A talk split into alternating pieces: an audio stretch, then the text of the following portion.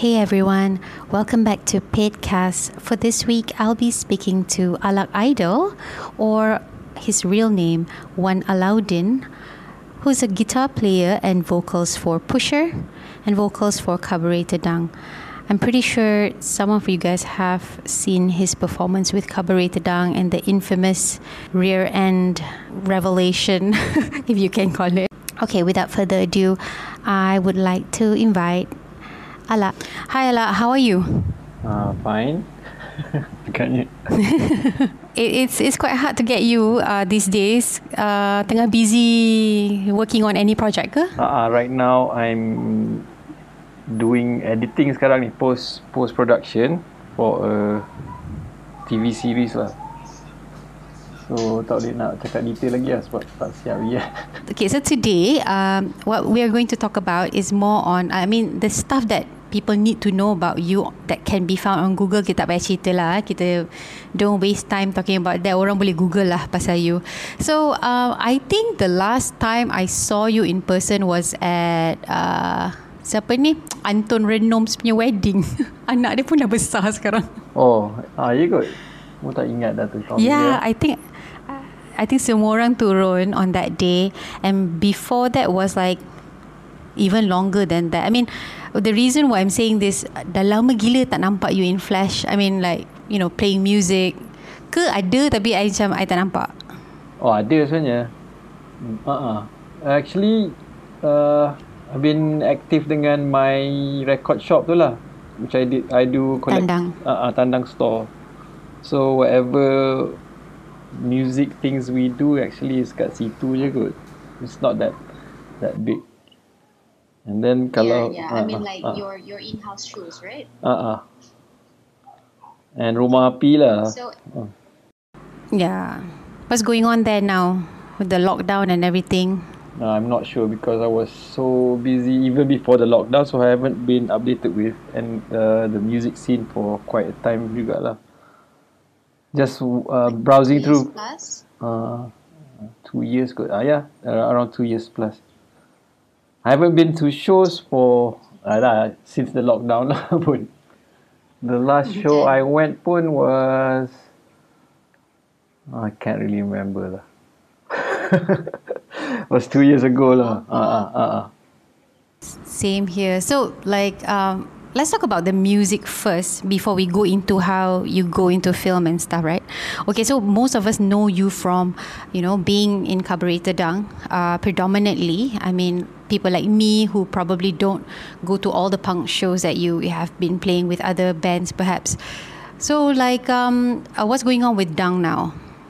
we were supposed to do something. We were planning to record actually last year. It was since uh, before COVID even happened, but uh, once COVID happened, and then we postpone and postpone and postpone until now. it's still postponing lah because we can't. We can Uh, we only had one chance to like uh, rehearse, and then it was a lockdown again. So we were still postponing our projects lah we're supposed uh, we're supposed to record another four or five songs I think so but everything got oh. postponed because of the situation lah right now mm. I know I know faham because we have the songs already right. but we we we couldn't manage to get ourselves to rehearse and record lah that's, that's the big problem lah I think that's the problem for all the bands. Uh, thankfully, uh, Gehana, we managed to like record like half of the album prior to the total lockdown kan so then sempat masa time yang orang lift lifted the the lockdown sekejap tu kita orang dapat uh, buat the video clip and everything. Oh okay so now they still we're still stalling lah because the whole album tak tak siap lagi for for it to be released. So I don't know what's going to happen there. But yeah okay. So so we all know you from like Dang and uh, you know your involvement in music. But uh, what what we want to talk about today is that how does it really transcend into you being in film industry uh, if you don't mind me asking like were you were you a trained I mean maknanya you pergi sekolah ke university dulu memang you learn about film Actually, I was I'm a non-practicing architect actually. Uh, I studied architecture in UiTM and then kerja in a firm sekejap and then move into interior design, then doing all these designs things lah. But most of my friends and even my uh, older sister is in the industry lah. That's why somehow uh, it led me to there lah. Oh, okay. So Ah. the, the other person named Wan Ah, yes, within the the Kampung People punya production is, is I'm suppose that's your sister. Ah yes, that's my sister. And I, Ah, that's great. And even for Kabri Tendang pun, like Fendi is a film director, and then uh, Joe is involved with uh, uh, lots of Densite punya film, and then his apa? Joe's girlfriend Ilan is a uh, she she uh, she did actually uh, tutored me on doing art directing before this lah. Uh, somehow along the way I was doing uh, storyboards for my sister's company and doing designs for her and suddenly now uh, uh, she offered me to work with her and then itulah jadinya terkerja dekat sini Doing, Faham. uh, pretty pretty much maknanya you you came from a very creative background as in architecture and everything uh going to music and then now you're in film. So semuanya Uh-uh. basically creative industry kan? Mm, and actually, when you grow up, actually you don't know what you want to do, right? So as time goes on, then then you know, oh, uh, maybe I can do this, maybe I can do this. I mean while we're growing up basically we just know uh, what we are more inclined to kan maknanya macam kalau kita pandai melukis kita more inclined to do that side of things True. more but if, but memang takkan ada orang tahulah kita nak buat apa in the future. Ah, yeah, yeah, true. Maybe. Yeah, mm, yeah, mm, okay. mm.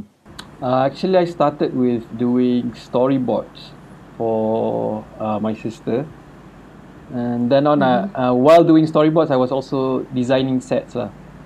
Uh, then she's uh, she was uh, she didn't have enough people to to help her out with the project, and so then uh, she offered me said why don't why don't I try to help her out lah. So I said uh, I first started.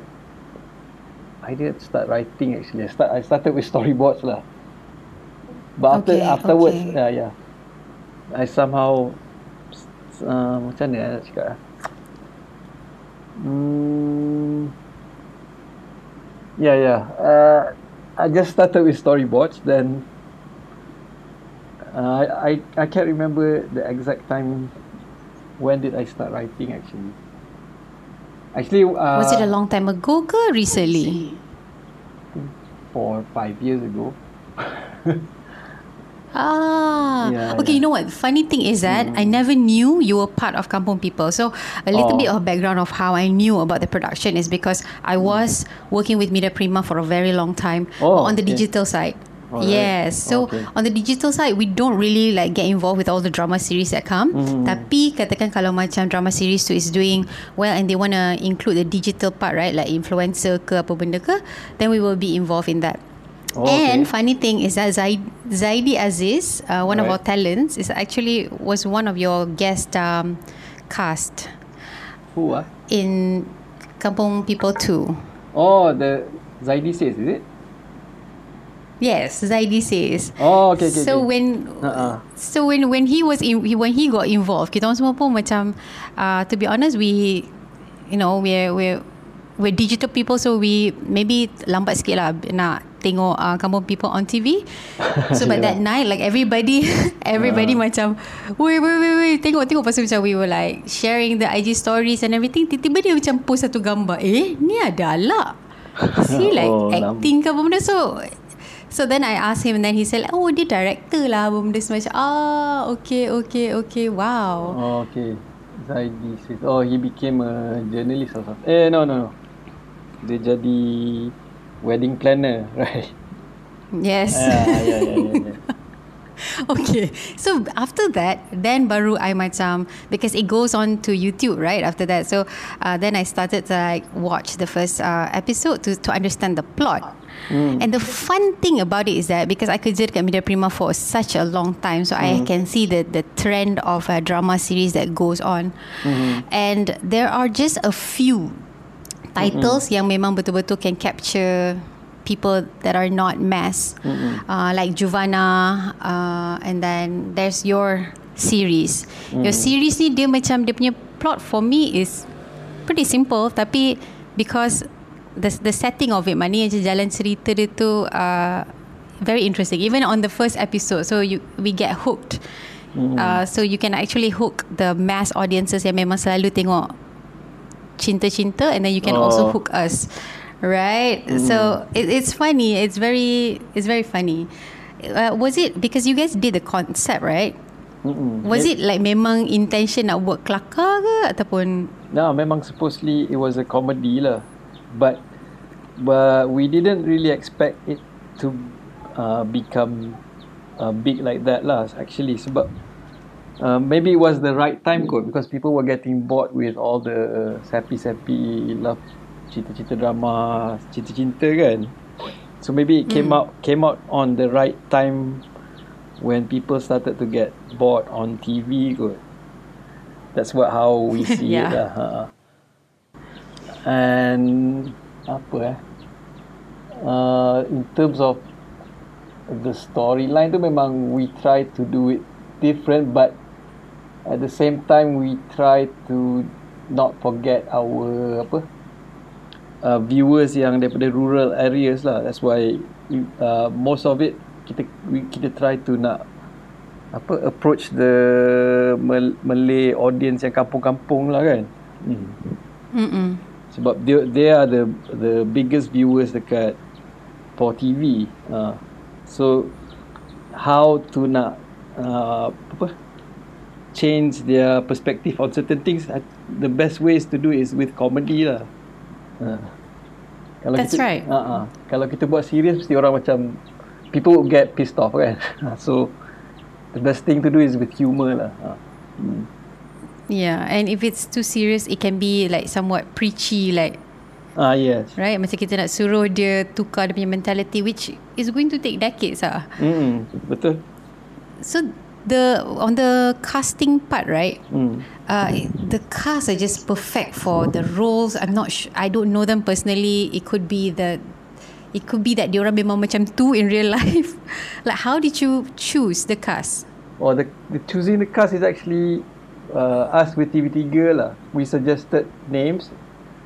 Uh, half of it was from our side and half of it was from their side. And amazingly, memang all of them has this like really uh, this good chemistry lah. Memang we were quite shocked uh, during the uh, earlier uh, earlier the first season shooting tu kita orang memang was we were really shocked yang macam how they have this like chemistry lah in and out of set lah macam during time shooting dekat luar set pun orang macam tu juga so uh, It's a crack, okay? Ah, memang keren. tapi tapi it was a fun fun shooting lah.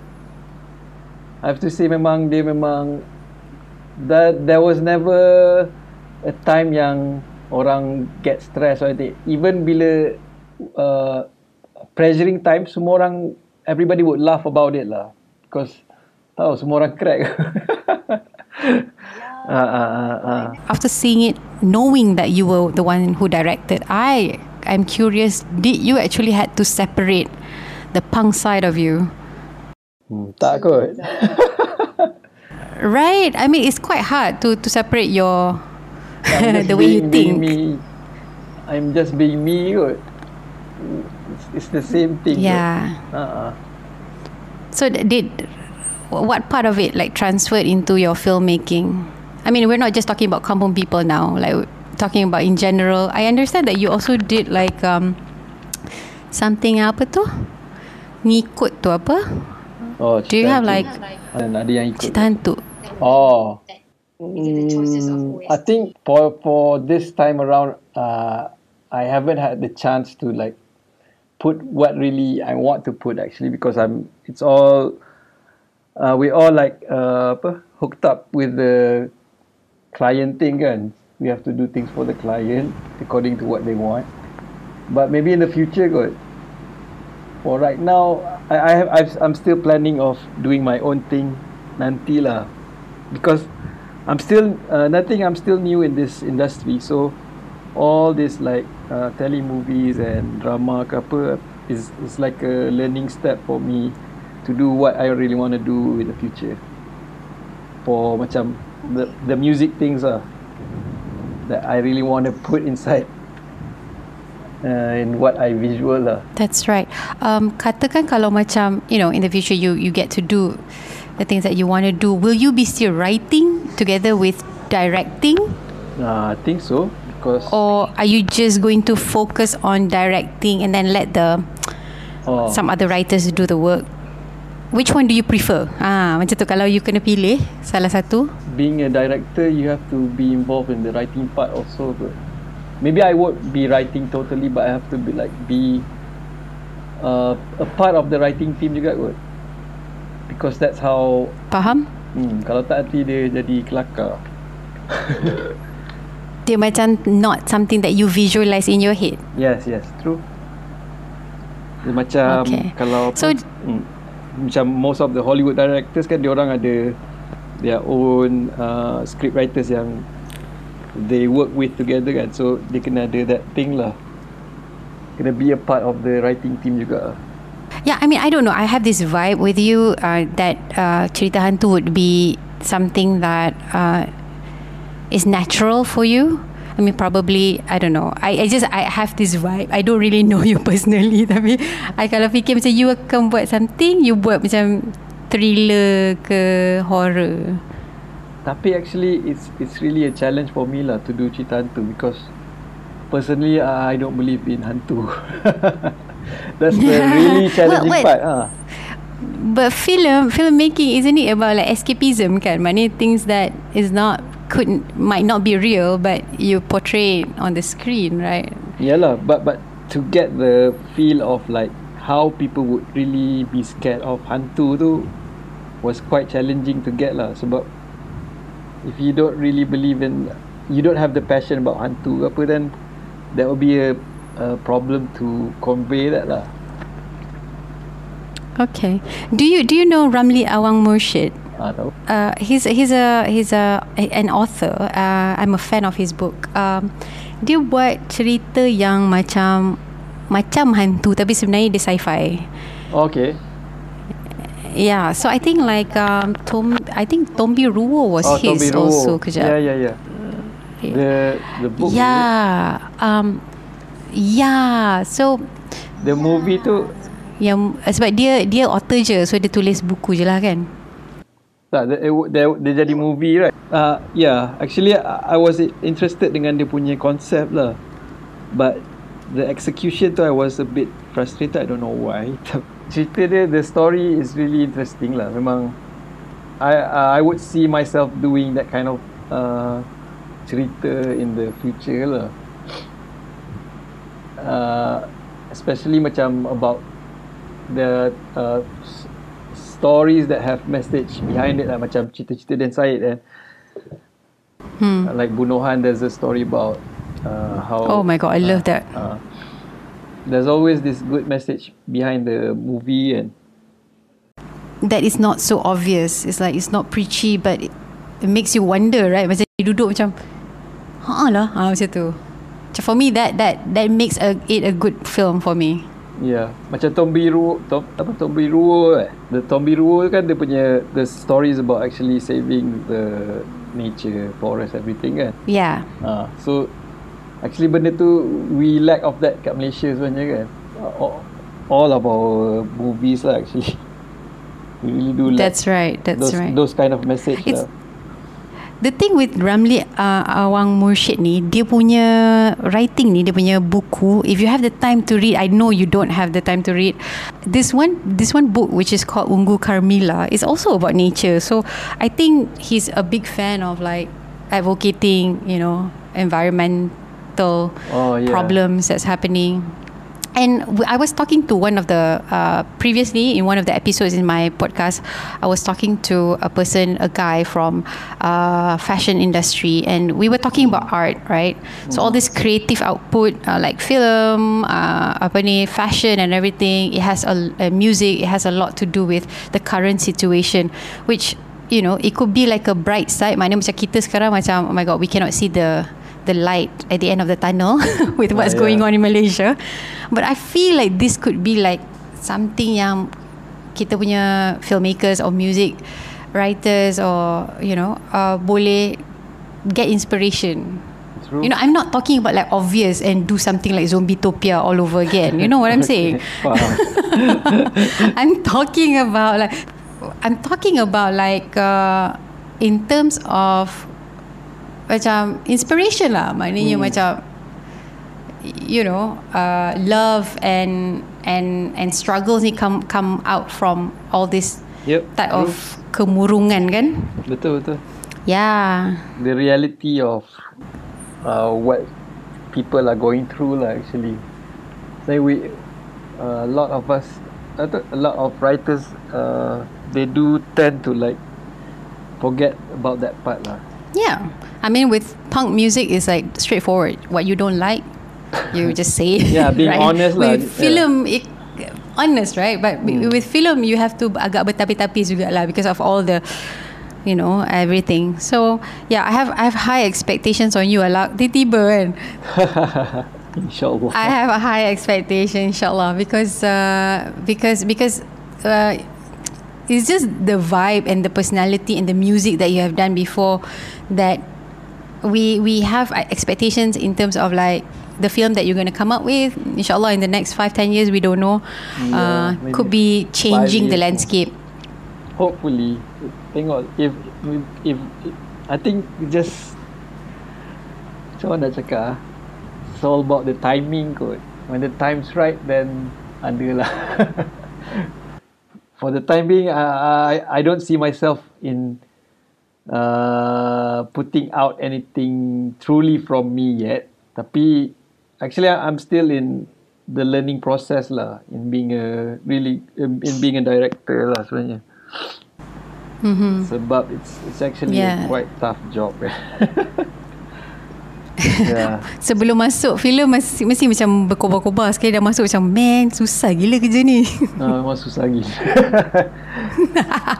it's never ending lah. Dia punya penat dia. Okay, so because it's pandemic, lockdown and everything, we can't see the end of the you know the light at the end of the tunnel right now. Uh, Ala, Yep. what would you want to say to the people who are listening? Because of the pandemic. Stay, takkan nak cakap stay safe kan? Because everybody knows that. Uh, Yeah. I don't know. I've been like patient for like berbulan-bulan bersabar. Actually was supposed to shoot something last month tapi was postponed for lah berkali ber, berapa kali postpone dah ni kan because of uh, the cases yang tak tak habis-habis ni. Yeah. Hmm, I would just say stay safe je lah kot kan. Everybody has to stay safe and hopefully everything gets back to normal macam biasa and we all can do uh, everything as usual lah. Because it's, Yeah. it's really a depressing time for everybody and kesian pada all those people yang memang susah kan. So tak tahu nak Yeah. cakap apa lah. I will be sad about talking about this. That's right. It's very, very sad. What we're going through right now, we hope that everyone else is staying safe, and that's all that we can say right now. Um, thanks a lot for being here in Petcast. We hope to talk to you another time, another day. And for everyone else, I'll be talking to you guys in another episode of Petcast next week. Bye.